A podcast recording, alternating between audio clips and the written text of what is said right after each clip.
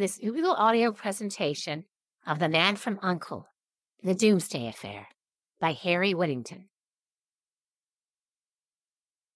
Volume 7 6 The changing of the shift continued. For a long time, Solo remained where he was, watching the faces of those men who had sold out to Thrush. The pattern was clear enough now, as well as the time. Early morning, Doomsday. He stirred, seeing how easily the mission would be accomplished. A plane would land on that strip out there, the bomb brought carefully up by lift, and flown to its target from well within the protective radar and early warning ring. He slowly made his way back up the narrow shaft. Going up to the next level was a matter of muscle and patience. Lift a foot, brace it, lift the other without slipping or losing balance.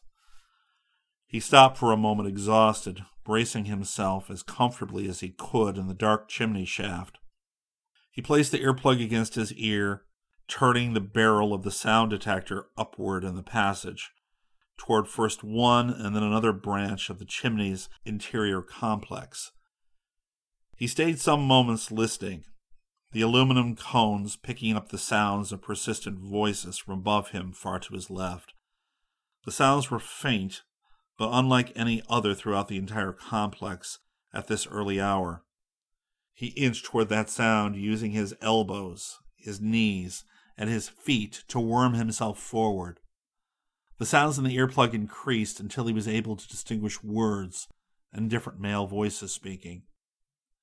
He hesitated, thinking he could only stay where he was in safety and listen. But suddenly, this was not good enough. He wanted to see these men. These men engaged in an obviously high level command meeting. Above him, in the branch passage he had followed, was a patch of light, another unsealed fireplace. He squirmed forward, his body aching with the pressures of the narrow confines the inability to turn his head or tilt it more than a few inches. The voices were loud now, and he removed the earplug, carefully placing the sound detector behind him for fear the sound of metal against brick might betray his presence only a few feet away from this men and what might be, except for the chimney shaft, a soundproofed room. When he had crawled to the grating, he saw that he was not going to be able to see the men in the room, because a heavy mesh grating had been placed in front of the fireplace. He lay still, listening. He could hear what was going on in the room outside the clash of voices. A glass set down on a tray, a fist slapping a palm, but he could only see dim shadows through the metallic grate. One man was doing most of the talking. Solo pressed forward, listening intently. The voice was familiar to him. He racked his brain trying to pin down that identity, but it eluded him. Sam Su Yan's voice was easily identifiable. I don't agree that the plans to bomb Washington should be changed at this hour. But you're going to have to do it my way. The decision is mine. I take every responsibility. I am not interested in responsibility. All that interests me is success, I cannot conceive a greater success than dropping an atomic device on Washington, D.C., and having the United States blame Russia for it. All diplomatic relations will be broken, and at least limited atomic war will break out, and both Russia and the U.S. will be seriously weakened. That will leave the balance of world power solely in the hands of Thrush. This was our plan from the first, we have built toward that moment, and you haven't yet given us a practical reason for altering our plans at this hour. I have one unalterable reason, and I've given it to you.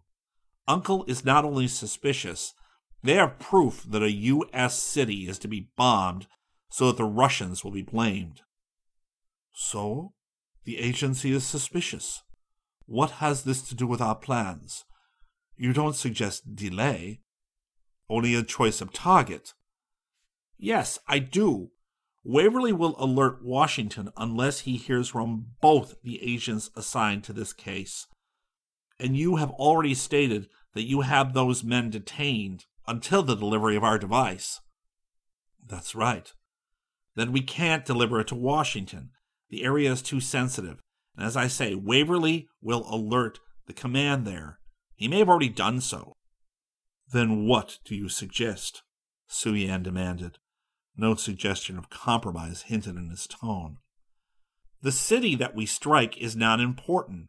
Certainly, Washington, D.C. would be a coup. Nothing would be better. But any important city will do. San Francisco, for example. And think how easy this could be to accomplish from here. What perfect placement for settling the blame squarely upon the Russians. The U.S. government would see the strike as having somehow been accomplished over the Bering Strait. No Russian denial would be tolerated. Besides, I have another objection to following through with the strike on Washington.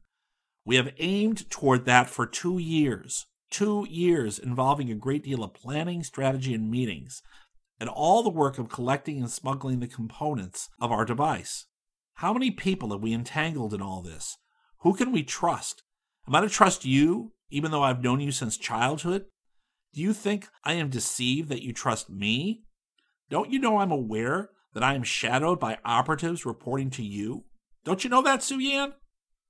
We've used the minds and skills of many engineers and scientists in assembling our device, preparing it for today's attack. All the more reason why we should choose a different city. Chicago, New York. Why not Omaha? That's where the Strategic Air Command headquarters is. Su Yan's voice lowered. Agreed. I still believe you are fretting yourself unnecessarily. You are forgetting our original premise. Civilian defense warning systems have been blown in so many United States cities on the same day at the same hour for so many years that the people no longer react to them or even consciously hear them anymore. As long as our strike is made during the civilian defense warning time, in whatever city, it cannot fail. The man, obviously Su Yan's superior in this setup, and more than faintly contemptuous of the Chinese American, laughed. I know that. Even if those warning sirens were for real at that regular practice hour, no one would pay any attention until it's too late. The louder they wailed, the less heard by those sheep and goats. Those stupid creatures of habit would go about their normal lives, maybe complaining a little about the noise. Then the city can be Washington, Su Yan said, growing excitement and contemplating the triumph. The same deceptive simplicity that had worked in the exploding lei used to kill one person. The same simplicity would be used to kill millions on a gigantic scale and using an atomic device. Solo sweat, knowing that the scheme was so simple that it was foolproof. There was only one hope to counteract the awesome perfection of the simple scheme to use U.S. habit and its own defense warning system against itself. That hope was to alert the command in time. He tilted his head, thinking he could follow the chimney shaft to a ground level opening somewhere and somehow fight his way to freedom. It was all he could do. There was no time to waste. The voice of the leader in the room outside stopped him. I think you could ensure the success of this operation, Su Yan, simply by forcing the two agents to make calls to Waverly, assuring him there's no immediate danger and that they have joined forces and are working together. Excellent, Su Yan said. The one agent, Kuryakin will require an injection to restore him to normalcy, but the other man can be handled easily. In fact, we are at this moment working on him. Solo almost laughed and then did not. There was a chill in Su Yan's tone, and he seemed to speak louder, as if he hoped to be overheard. It never occurred to Solo that we had his room and suite on closed circuit television. Seems to me he would have realized that in a place like this, all rooms are kept under surveillance. Solo began to inch away from the grate, stunned by the impact of Su Yan's boast. It had occurred to him that rooms of the inmates might be scanned through the Big Brother device of closed circuit television, but the very fact that the barred suite was far underground and apparently never been used as a patient's room, had faked him out. As he tried to move away, he remembered the almost incredibly easy way he had been permitted to escape to the field, like a mouse being tormented. What pleasure it must have given the watchers to see him build this sound detector, to sort the parts dismantled by them.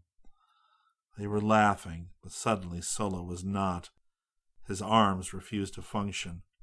His legs no longer responded. He tried to move and could not. He breathed deeply, conscious of the sweet scent of a gas, undoubtedly a nerve gas. He lay there, conscious, but paralyzed. Part 4 Incident the morning after Doomsday. 1. It was still early morning in the incredible ranges of the mountains where Broadmoor Rest crouched like an eyrie of evil, high upon its own promontory. The hum of the fan jet was picked up first. The battery of field lights flared to life, washing out the last gray wisps of night within the confines of the fieldstone walls. The plane glided in with a grace and ease that communicated its perfection to the guards, and the workers permitted in the area at this hour and on this unusual day.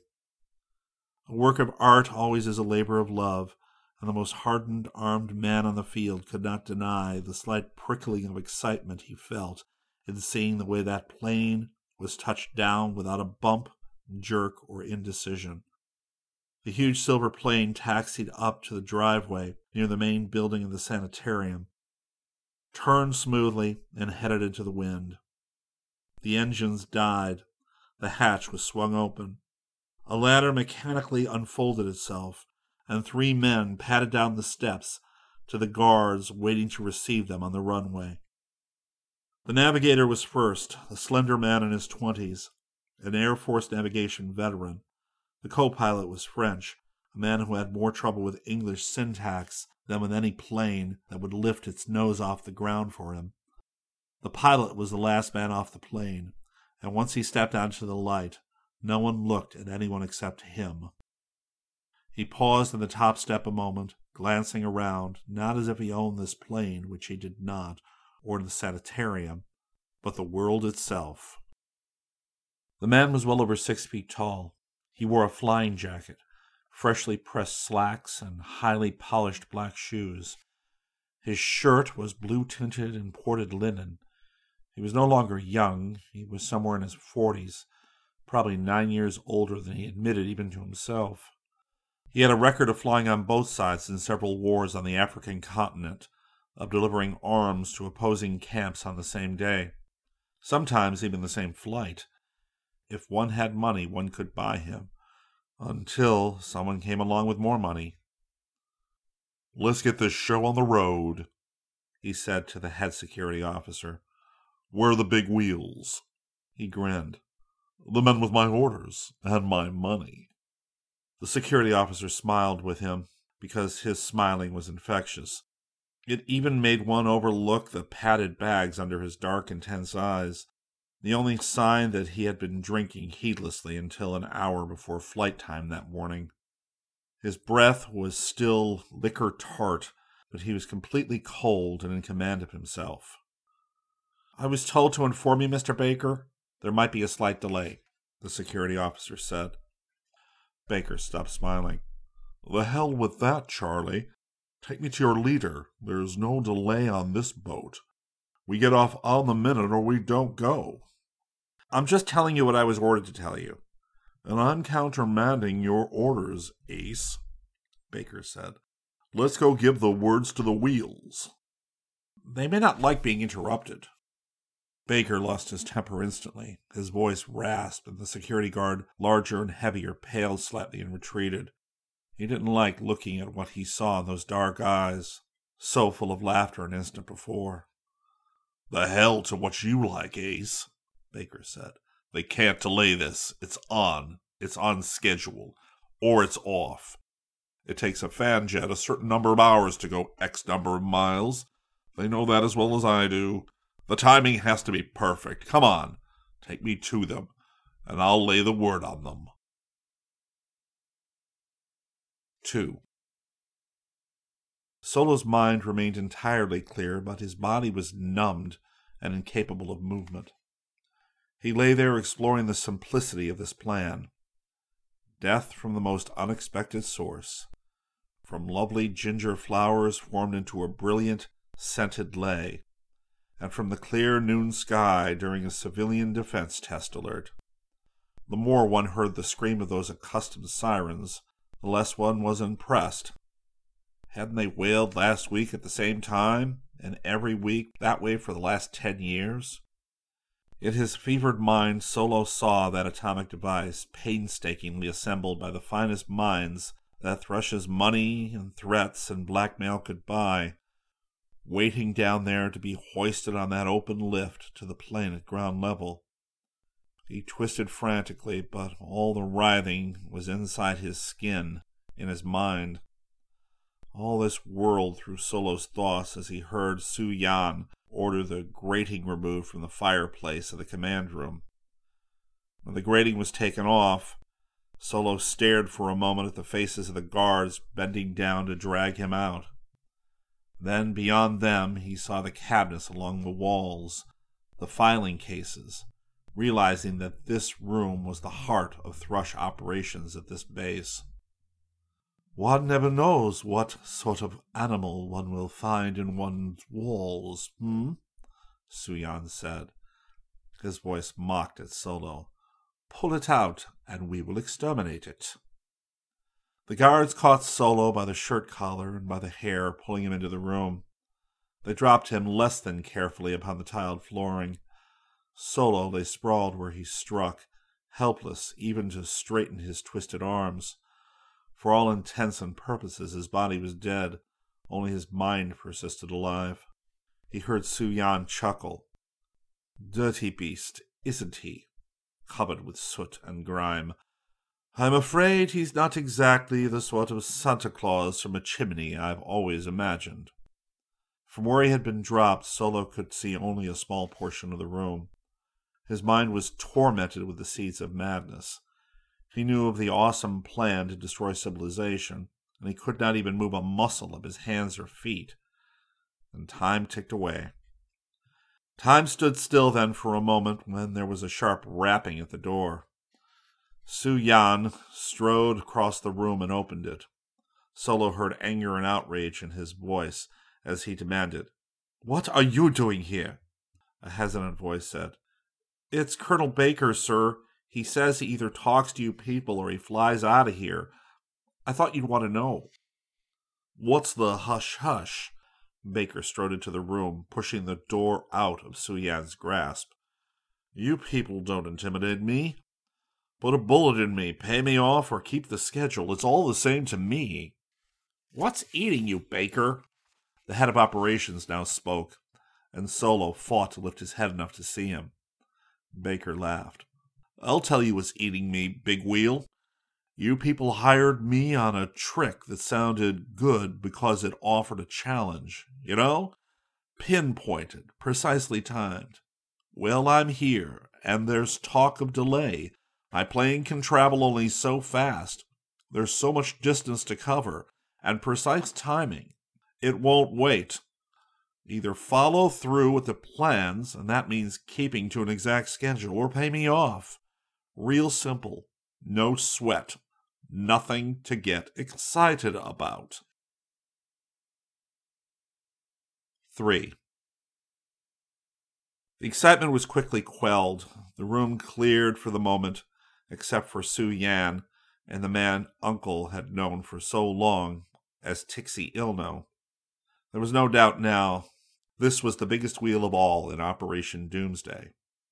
The pilot is absolutely right, Su Yan, Tixie Ilno was saying. The difference of a few minutes would spoil the arrival of the device as the test sirens started in our target area. One cannot help admiring Colonel Baker. He has stayed alive in this moment by being sure of everything he does connected with flying. Su Yan, however, was not impressed. He's not the kind of man I'd care to have in the sort of world I envision after today. Tixie Ilno laughed. It's highly unlikely that Colonel Baker will survive the Holocaust, old friend. Those of us here underground may be the only ones to see the end of this conflict. Tixie Ilno paced across the room, staring down at Solo sprawled like a rag doll on the chilled flooring. Solo's eyes widened. He felt nausea and sickness spread across his numbed body. He no longer needed the code name for Tixie Ilno. The man standing over him was Osgood DeVry, the president's advisor and confidant. DeVry stared down at him a moment, face without expression. Then he spoke across his shoulder. Get Kuryakin and the girl in here.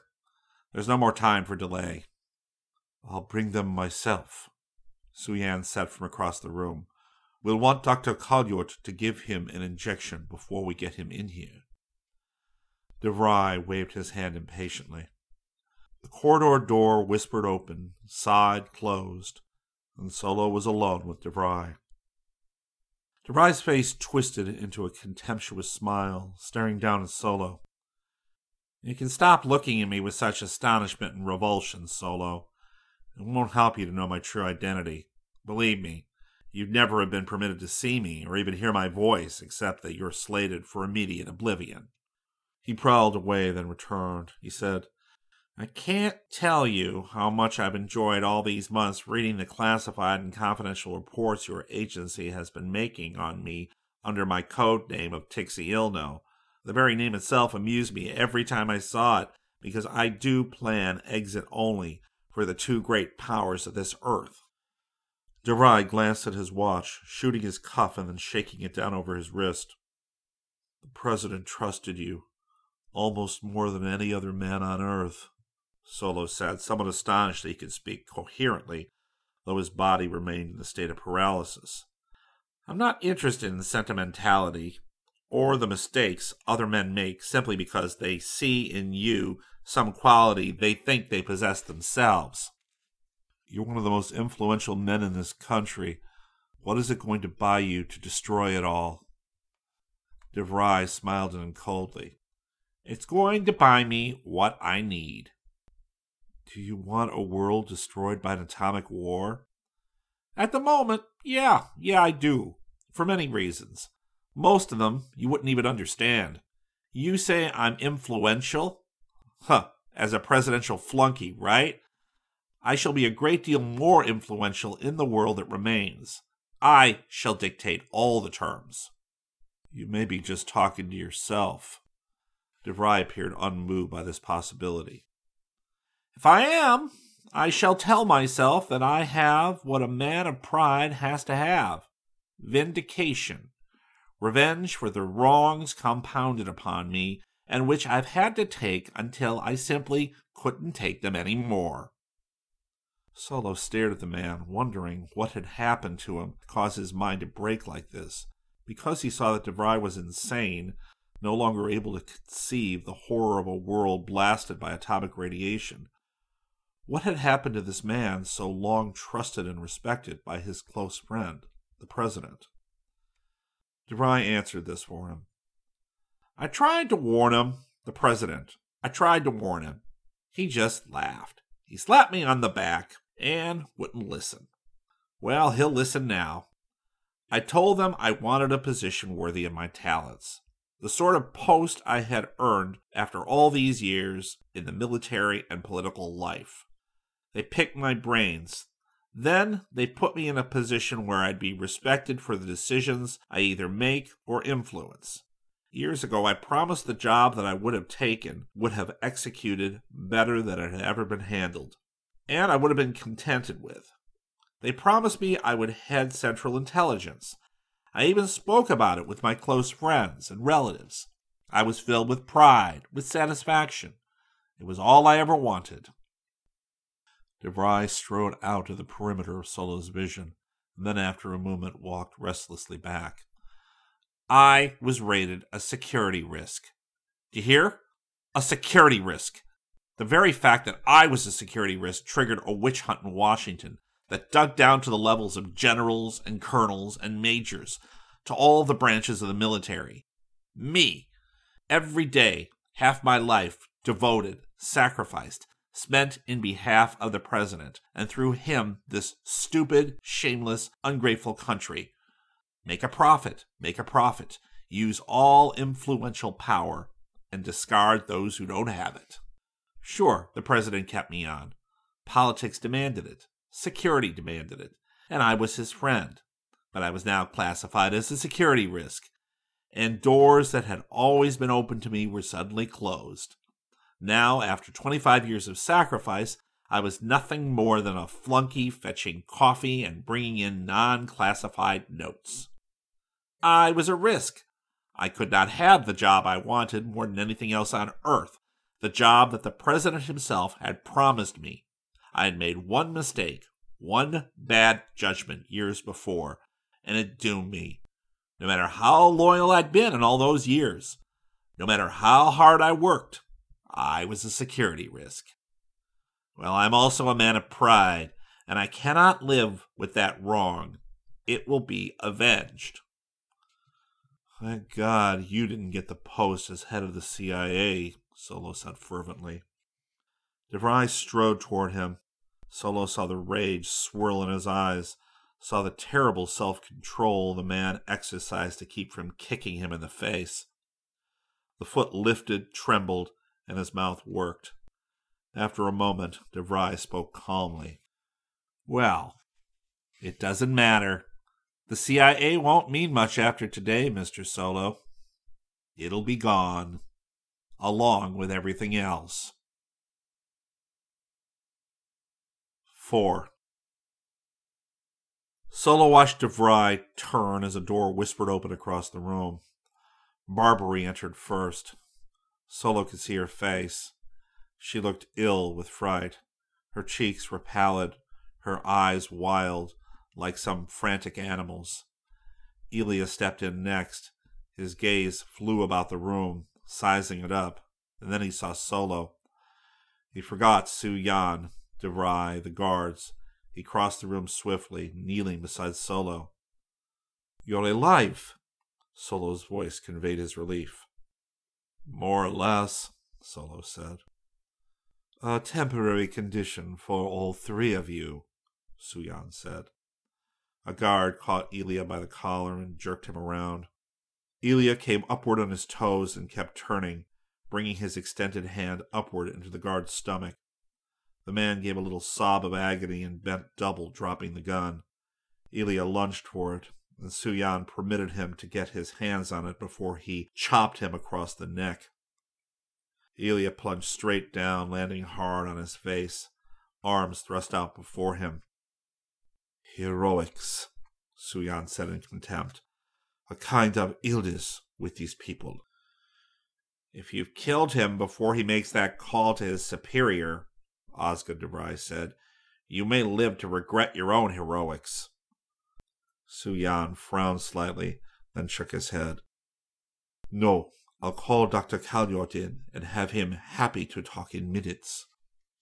But as Su Yan turned toward the telephone on the conference table, lights flashed and then dimmed.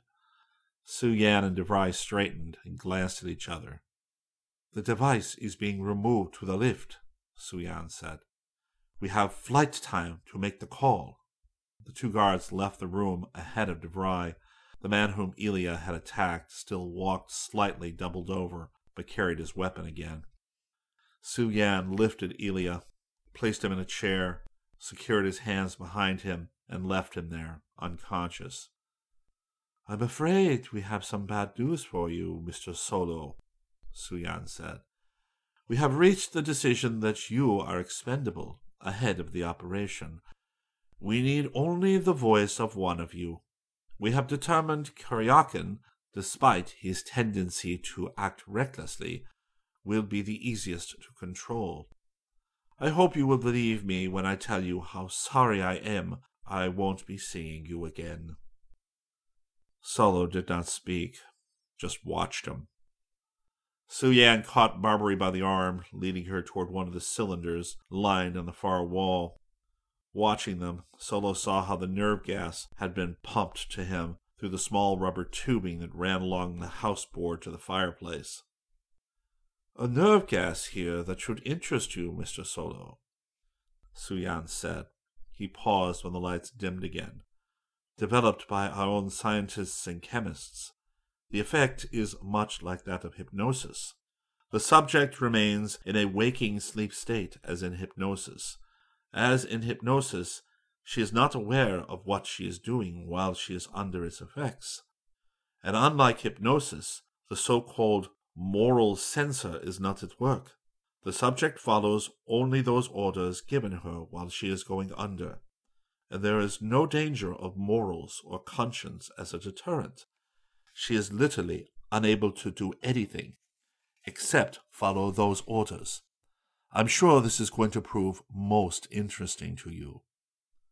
The lights dimmed again, and Su-Yan hurried himself slightly. When Barbary opposed him, tried to break free, he drew his arm back and almost struck her. At the last moment, he controlled his rage. Instead of hitting her, he simply stared down at her and spoke no more than three or four whispered words. Barbary no longer offered any resistance. He sat her down in a chair beside one of the cylinders. He placed a rubber cup firmly over her mouth and nose, holding it in place. He turned the valve on the cylinder. There was a whisper of sound, the sibilant hiss of gas. Solo strained to move his body, but found himself still in the state of physical paralysis. He saw that Su-Yan was not using the same gas on Barbary. His low voice struck at Barbary. I am going to leave a knife with you, Barbary. Do you understand? Solo saw the girl's eyes open wide. There was no longer any terror in them. Her blinking seemed to indicate to Su-Yan that she still heard him, still understood him. He glanced at the needle on the cylinder gauge. Satisfied that the flow of gas was slow, steady, and adequate, Su-Yan spoke again. When I am out of the room, Barbary, you will kill Napoleon Solo there on the floor. You will strike between the shoulder blades. Once, twice, three times. You will make certain he is dead before you use the knife on yourself. You will drive the knife upward through your solar plexus into your heart. Solo in horror heard Su-Yan calmly repeat these instructions in that same unemotional tone. He could see Barbary's face, and he saw there was no recoiling, no revulsion in her eyes. He could not tell if she understood Su-Yan, but the thin, tall man appeared satisfied. He reached over and turned off the valve. The whispering hiss of gas ceased. He stood another moment with the rubber cup in place over Barbary's nose and mouth. Then he set the cup in its holder. He drew a glittering, sharp knife from his inner jacket pocket. He placed it firmly in Barbary's grasp, folding her fingers over the handle, pressing them closed, watching her narrowly as he worked. Su-Yan stepped back, and Barbary sat there, staring straight ahead, knife clasped firmly in her fist. Su-Yan watched her a moment, then nodded, apparently satisfied. The building lights dimmed again. He turned, moving toward the door, paused, glancing at Solo on the floor. Goodbye, Mr. Solo. Su-Yan stared at him. If it will comfort you, I can assure you that you and Esther Kapmeier will be found dead in your room at the St. Francis Hotel. Somehow there is no comforting thought there, Solo said. When it happens, Su-Yan said, Washington, D.C. will be nothing but atomic rubble, and World War III will be underway. Too bad you don't have enough reason left to see what will happen when hydrogen bombs are used. Su-Yan had turned toward the door. Now he heeled around angrily. We can build well on the ruins of this world, and small loss other civilizations have grown out of the rubble of those before them. Sure, if you say so. Don't fight it so, Su-Yan said with a chilled smile. You have the comforting thought that you gave your life in a heroic effort to avert what you saw as a catastrophe. Now Solo laughed. I wonder what comforting thought you'll find in that, Su-Yan, when you finally realize that the catastrophe is more immense than your imagination can contain, when there is nothing left for you to rule. I've always wondered what thoughts are comforting to an international fink. Su Yan gripped the door until his knuckles whitened. He obviously fought a battle against his fiery desire to stride back across the room and finish off Solo. Whatever he might have done, the thought was wiped away as the lights dimmed once more. He glanced as if for the final check at Solo's helplessness on the floor, at Illya bound and unconscious in a straight chair, and Barbary seated with that gleaming six inch knife gripped tightly in her fist. This still life pleased him entirely, and he gave a small nod of satisfaction before he stepped through the door and closed it behind him. The thundering of noises rumbled through the air ducts onto the ceiling of the room. Forcing himself to keep his gaze away from Barbary and the knife in her hand, Solo concentrated on the cabinets along the far wall, seeing weaponry, masks, and ammunition, as well as cylinders of several types of gases. Every attack weapon he would need to stop DeVry and Su Yan, only a few feet away from him, and yet they might as well have been in the dark side of the moon. Barbary stirred, and Solo jerked his eyes back to her. The chair scraped as she stood up. He said, Don't move, Barbary. Stay where you are. She stood up slowly, her gaze fixed on his vulnerable back. She stared at him, but he knew that she had not heard a word he had said. She was conditioned against any thought except that of murder and suicide, and planted in her mind by Samuel Su Yan. 5. Followed by two guards, Su Yan strode along the corridor to the elevator marked private. He stepped into it with the guards, slipped quickly into the white walled laboratory where the atomic device had been assembled and was now being loaded for the upward ride to the field where it would be placed in the bomb bay of the sleek silver fan jet. As Su Yan left the elevator, he saw only one man in the metallically lit area who seemed relaxed. This was Colonel Baker, the renegade pilot who had hired out to make the delivery, as specified, of one atomic device. Su Yan stared at the man. He lounged, drinking a beer, while his payload was being painstakingly carted via a narrow rail over the 70 or 80 feet of floor space to the specially rigged open elevator.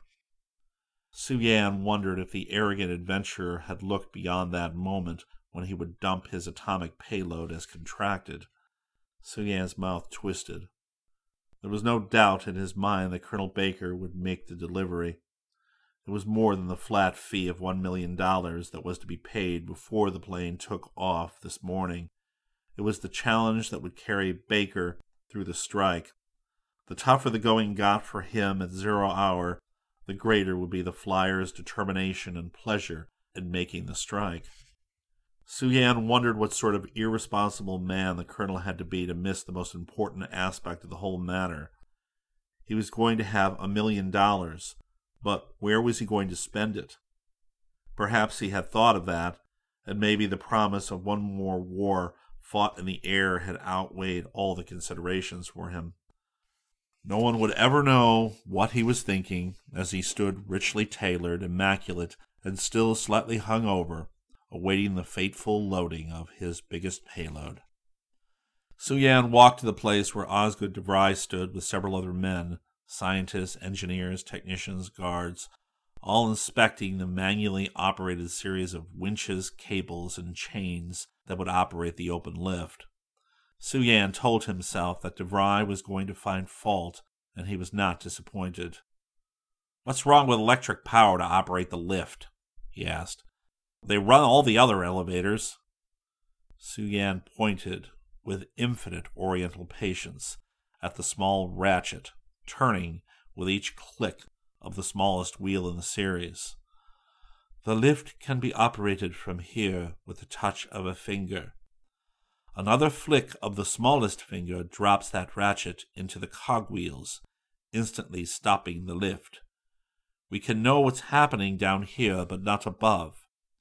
We had to prepare for every contingency, including attack, power failure, accident. The engineers must have warned you that this atomic device is jerry built, to say the least. We have tried to measure to the least decibel the amount of sound or movement that might activate it, but it is only an educated guess. We are handling it with every care until we get it loaded onto your pilot's plane. After that, delivery is his problem. Colonel Baker laughed. Load it up, Ace. I've delivered eggs through hurricanes without breaking a one of them. 6. Solo's frantic mind ordered every muscle in his body to move. Any movement at all. Watching Barbary rise from the chair with the knife gleaming in her taut fist, he felt his senses boil as adrenaline coursed into his bloodstream. His order was not a complete failure, but the response he did elicit was worse than failing, more demoralizing. Wasn't there faint movement, almost a return of life to his toes? He stared at his fingers, seeing them flex, but nothing more than a tremor. It was slow, too slow, like the movement of that part of an iceberg below the surface of some frozen sea. Operation Doomsday continued unchecked.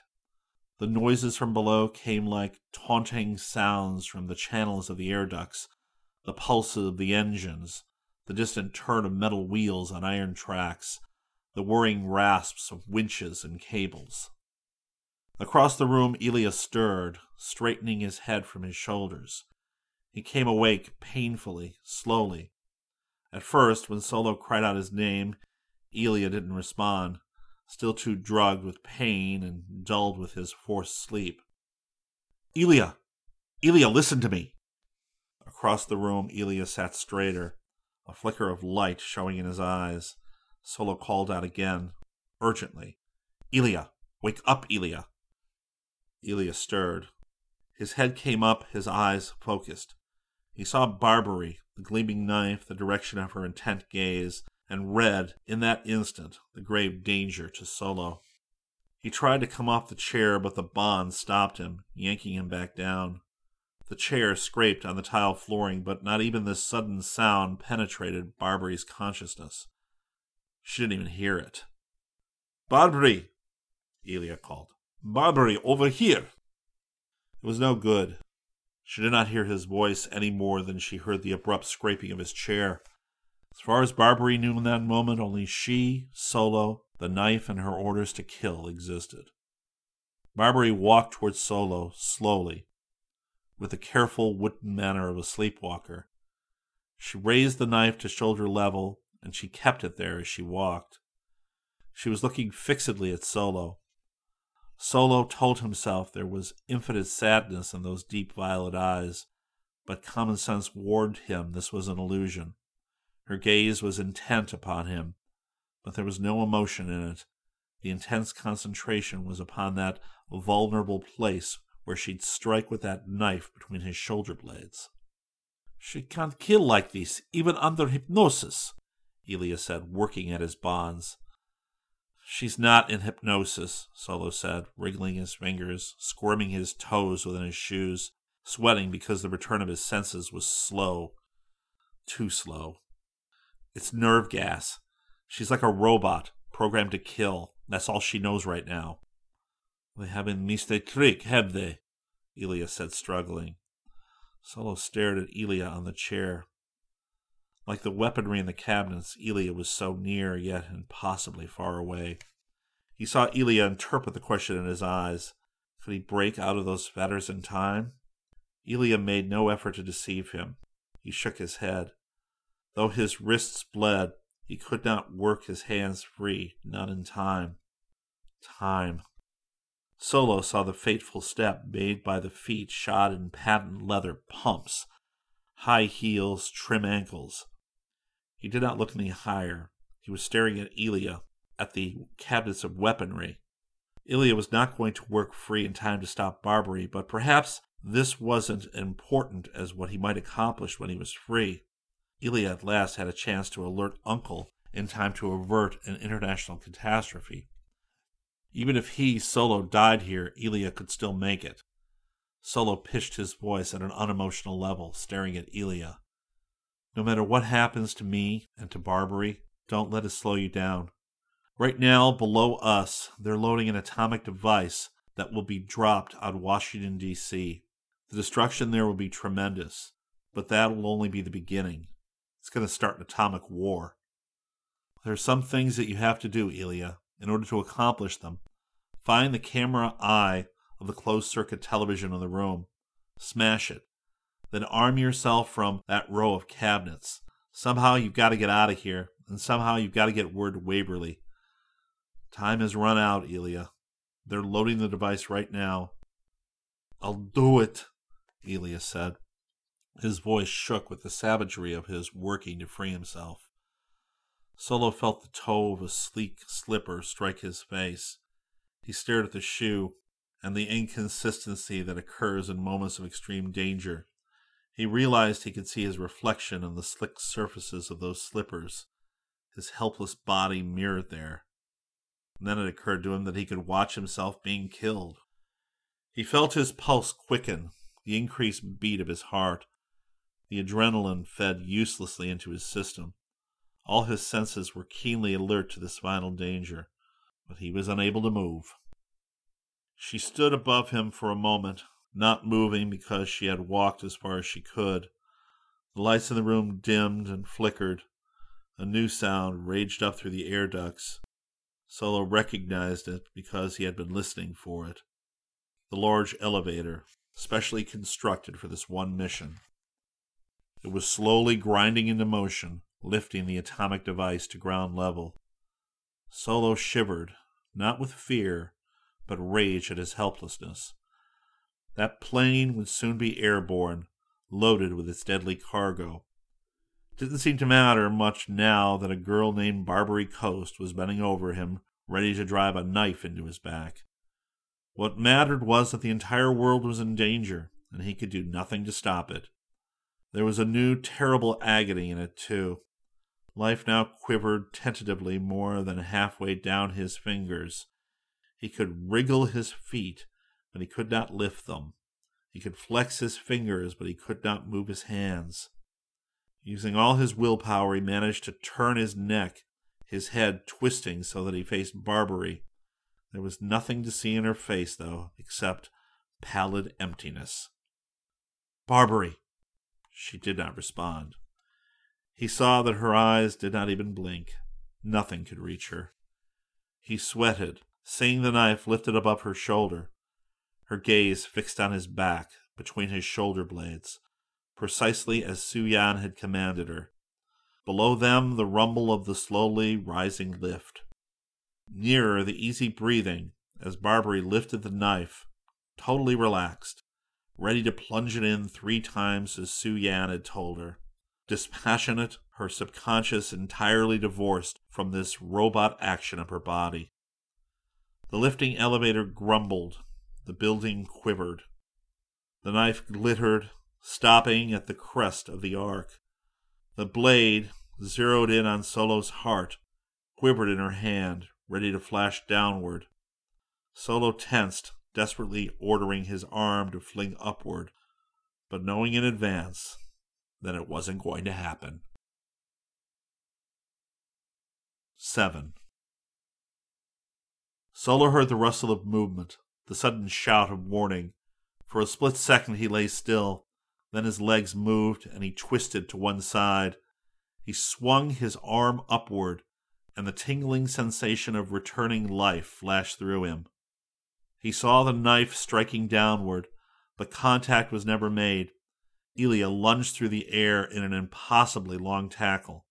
He did it expertly, too, Solo saw, because to hit Barbary and drive her down upon him would send the knife into him with an impact Barbary could never have managed alone. But Illya struck low, driving upward from the balls of his feet. His driving tackle carried Barbary forward and up, sending her sailing across Solo's body to the tiled floor beyond him. It was a near thing, but it was a complete miss. She struck face down, sliding some feet, losing the knife so that it clattered almost to the wall. Illya landed on top of Solo, rolling across him. Solo saw that his wrists and shirt were streaked with blood, but his hands and arms were free. Solo spoke at once, putting the danger from Barbary and her knife from his mind, computing ahead, forcing himself to remain cool. He could move his head now, and his gaze located the lens of the closed circuit camera on the far wall. Before Illya could pull himself around, Solo was speaking to him in a low tone. The camera eye is directly across there, high in the wall. If you smash it, the control room will know instantly. Illya was on his feet. His gaze found the camera eye. He crossed the room, shoving a chair to the wall.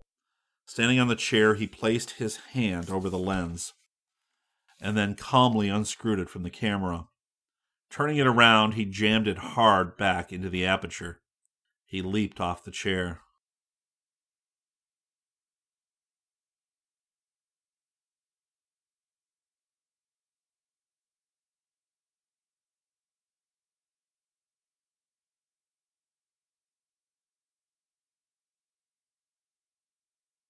She crossed to the wall and retrieved the knife. A lady with a very one track mind, Illya said. He strode across the room. She stared vacantly at him. He tried to take the knife, but she resisted. He caught her wrist and twisted, removing the knife from her grasp. Her face showed no pain. She's disarmed, Illya said across his shoulder, but I'm afraid she still has murder on her mind. Solo was sitting up now. He was not sure that he could stand or that his legs would support him if he made it, but tension and rage had sent blood pulsing through his body, nullifying the effects of the paralyzing gas. He pulled himself up by clinging to a table, exploring the slow, confused return of his sensations. His skin tingled as a hand or finger might, held too long in one position, or if circulation were cut off. He shook shakily like a newborn colt, clinging to the highly polished blond table. He heard the continued whine of the elevator, the rumbling through the earth and the foundations of the building. He straightened up as the whistling of the warning sirens flared, and then continued through the building. He knew the wrecked closed circuit TV camera had created this warning. Undoubtedly, word was already being called to DeVry and Suyan below them. Illya, Solo said, keeping the warning sounds out of his thought processes. Help me. Illya ran to him. Solo jerked his head toward the gas cylinders. Solo was able to move only with a slow, shuffling walk that enraged him. He forced himself to speak calmly, but inside he was shaking desperately with a fear of failure, even when he'd been given this last chance. Three gas masks from the cabinet, Illya. A machine pistol from there. Watch that door. If it opens, start firing, and keep firing until it closes, no matter who it is. Illya nodded. Solo pulled free and half fell against the wall where the rubber tubing which had carried the nerve gas to him still lay. He picked up the tubing, disconnected it from the cylinder of nerve gas, and reconnected it to one of a simple anesthetic gas. Then he ran the tubing up the wall to the air conditioning duct. Illya broke open the cabinets. He tossed a gas mask to Solo, pulled one over his own head. With a machine pistol under his arm, he crossed the room to where Barbary stood as though dazed or walking in her sleep. Solo waited only until the mask was being pulled down over Barbary's head. He twisted the valve of the anesthetic cylinder to full. He stared at the gauge, seeing the needle flash across it and danger lights flare red. The lights he ignored just as he ignored the increased whoop whoop sound of the warning whistles. The faint whispering of an opening door struck him, and he turned to the moment Illya, on his knees, pressed the trigger of the machine pistol. Two guards were already running into the room. The machine pistol bucked and they crumpled forward, still moving after they were already dead.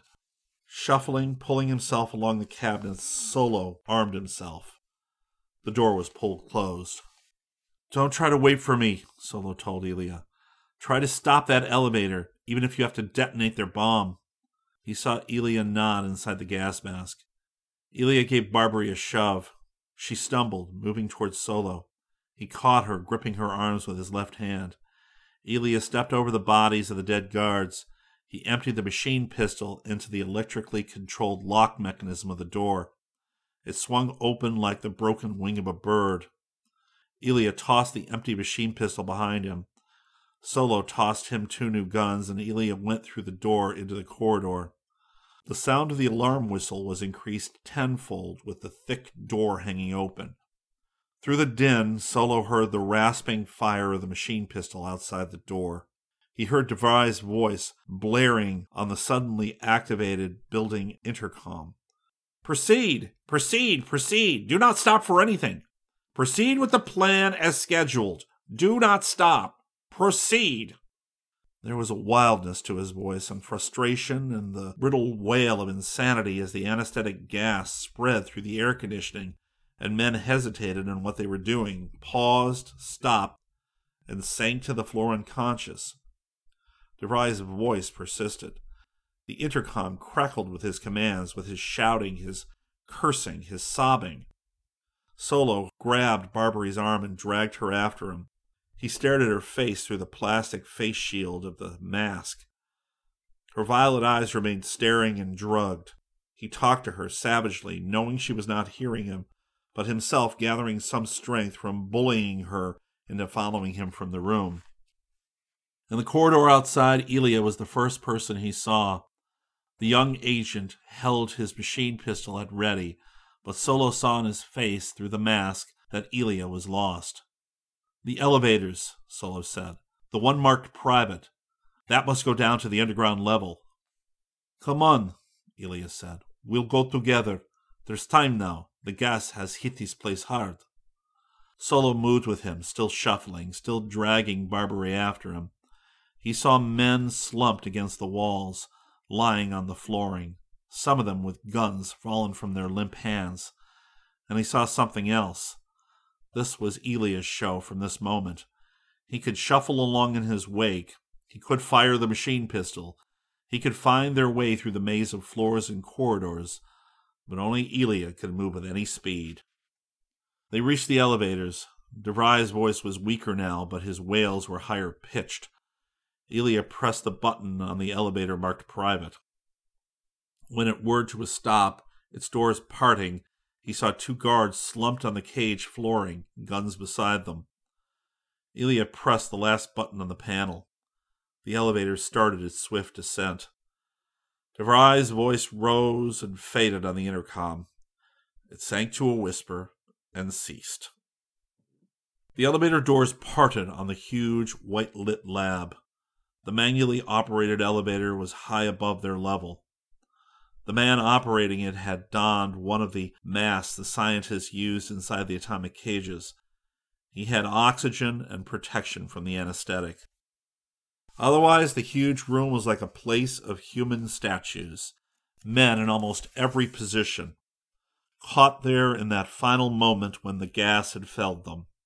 Men with guns in their arms, Men fallen to their knees or braced against walls. Colonel Baker, the renegade pilot, still clung to his can of beer, even in unconsciousness. Su Yan had been struck to his knees. Across the room at the intercom microphone, DeVry still clutched the instrument on his knees before the lit panel. The elevator operator jerked his head up and saw Illya run out of the elevator ahead of Solo and Barbary, the operator instinctively slapped at the braking ratchet on the smallest series of wheels. As his fingers struck the small metal piece, Elias shot him. He toppled away from the controls. The tiny ratchet fell forward, slipping between the cogs of the oiled wheels. But total contact had not been made. The small wheel slipped past the ratchet. It struck the next cog, slowing it but the second larger wheel then slipped backwards, not braked, and so on and so on in a series until the cables lifting the hoist slipped and the elevator shuddered, slipping downward each time the ratchet missed its cog. Illya stared at the small wheels a moment, then at the trembling cables under the flooring to the lift. Let's get out of here. That hoist will fall faster and faster. By the time it strikes the sump, he did not even bother to finish the thought, herding Solo and Barbary ahead of him into the elevator. He stopped at the doors, holding them open. He lifted his machine pistol, aiming at Su Yan, meaning to kill him and DeVry before he cleared out. Forget it. When that lift falls out of control, their bomb is going to go off. Let them go with it. The sigh came out of him, and Illya nodded. He stared one final time at Su Yan and DeVry, at the little ratchet slipping as it tried to break that tiny wheel. He let the gun sink to his side. The elevator doors whispered shut. The warning whistle continued to wail in the eerie world of immobility. The elevator screamed upward, stopping at ground level. Nobody outside the building is going to be affected by that gas, Solo warned. Be ready to fight your way out. I don't need any coaxing. The way that ratchet is sleeping is all the impetus I need for clearing out of here fast, no matter who's in my way. Solo led them along the corridor to the maintenance exit, out of which he had been permitted to run in his earlier escape attempt. Su Yan had enjoyed that cat and mouse game, letting him get almost within reach of escape, but that dry run had shown him where the Institute cars were parked. He shoved open the door, hearing the savage yelling of the dogs from the kennel. He and Barbary stepped out into the bright morning sunlight, followed by Illya with his gun held at ready. The first car Solo saw on the ramp was a Rolls Royce, black, gleaming, headed out on the drive. It was undoubtedly Osgood DeVry's car, waiting for an instant getaway in case of any disruption in the plans of the Doomsday Bomb. Beyond the garage and the cars on the ramp, the silver fan jet rested in the sun, surrounded by armed men and technicians. The alarm whistle shattered the morning silence. The rolls, Solo said. If any car has a chance to clear this place, it'll be DeVry's. They ran for it. Inside the garage, men shouted. Illya grabbed the door of the rolls and threw it open. In the same motion, he knelt, the machine pistol bucking and rattling as he spray fired into the garage. Men turned, running from the plane. Illya sprang into the rolls under the wheel, turning the key as he moved. Solo thrust Barbary between them, and Illya had the car rolling as he struck the seat and slammed the door. The men on the grass sank to their knees, firing at the racing car. Illya braced the machine pistol on the window, firing only for effect. His entire attention was on the drive, the iron gate, and the fieldstone walls. The gate attendant ran out as the car approached. Behind them, Solo saw the other cars being started, racing forward in pursuit. Illya held the machine pistol out in plain sight, fixed on the guard. He shouted at him. The man nodded and quickly pressed a button. The huge gate swung open. Illya stepped hard on the gas. I've always loved the way these things look, but they handle so awkwardly.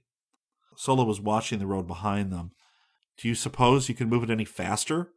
I don't know. I've never actually driven one of these before. Illya held the car close to the inside of the winding mountain road slowing as he went into the curves, but speeding as he navigated them. They were some miles down the mountain when the explosion came. It shook the earth, battering it. From above them, earth crumpled and boulders larger than houses fell free. Other small explosions followed. Behind them there was silence as the pursuing cars stopped up there. That chalet up there, he must have crumpled in on itself, Illya said, shivering slightly. It's, it'll be an underground atomic explosion that they'll pick up around the world, Solo said. He drew the mask off.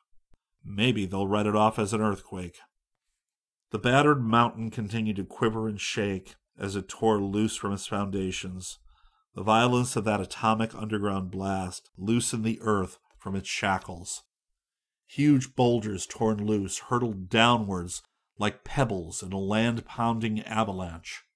Brittle rooted trees broke out of the rocky soil, sending up more thunder, more dust.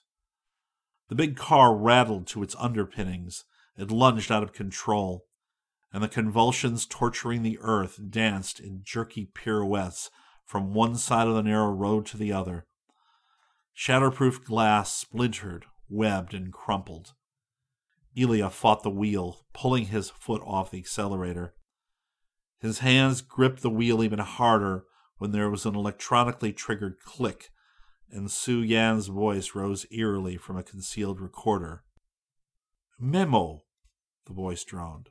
From Samuel Su Yan to Osgood DeVry. The car slowed.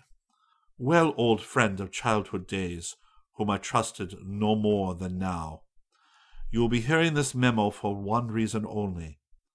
Something will have fouled our plan, and you will be running for safety, leaving me to face the debacle. This time you won't make it. As if sharing the same thoughts, Solo and Illya simultaneously thrust open the doors on both sides of the rolls. The voice continued. Race down the mountain. The heat bomb will be triggered by your speed. You can't win. I have always had the last word. It's too late for you now. And my last word, my friend, is goodbye. The recording was speaking to an empty car. Solo grabbed Barbary's head against his chest and hurtled them outward. When Illya leapt free of the car, it finally went out of control. As it struck a mountain wall and rebounded, the heat bomb exploded, turning the mountain white. The fragmented car still moved, rolling brightly orange with flames to the brink of the cliff and over it. The end. This is your narrator, Jim Campanella. We hope you've enjoyed this Uvula audio presentation of The Doomsday Affair by Harry Whittington. The opening and closing themes, as you may have recognized, were from the actual 1960s TV show The Man from Uncle and composed by Jerry Goldsmith. Please feel free to write us and tell us what you think at Uvula Audio at uvulaaudio.com. You can also become a Facebook fan of Uvula Audio. Just do a search for Uvula Audio on Facebook or do it from the main Uvula Audio webpage. We are listed on iTunes, and you can subscribe and download our podcast for free from there. If you like our podcasts, please feel free to tip us whatever amount you may like using the secure PayPal link. As usual, check out our Cafe Press website for t shirts, etc. From all of us at Uvula Audio, we thank you.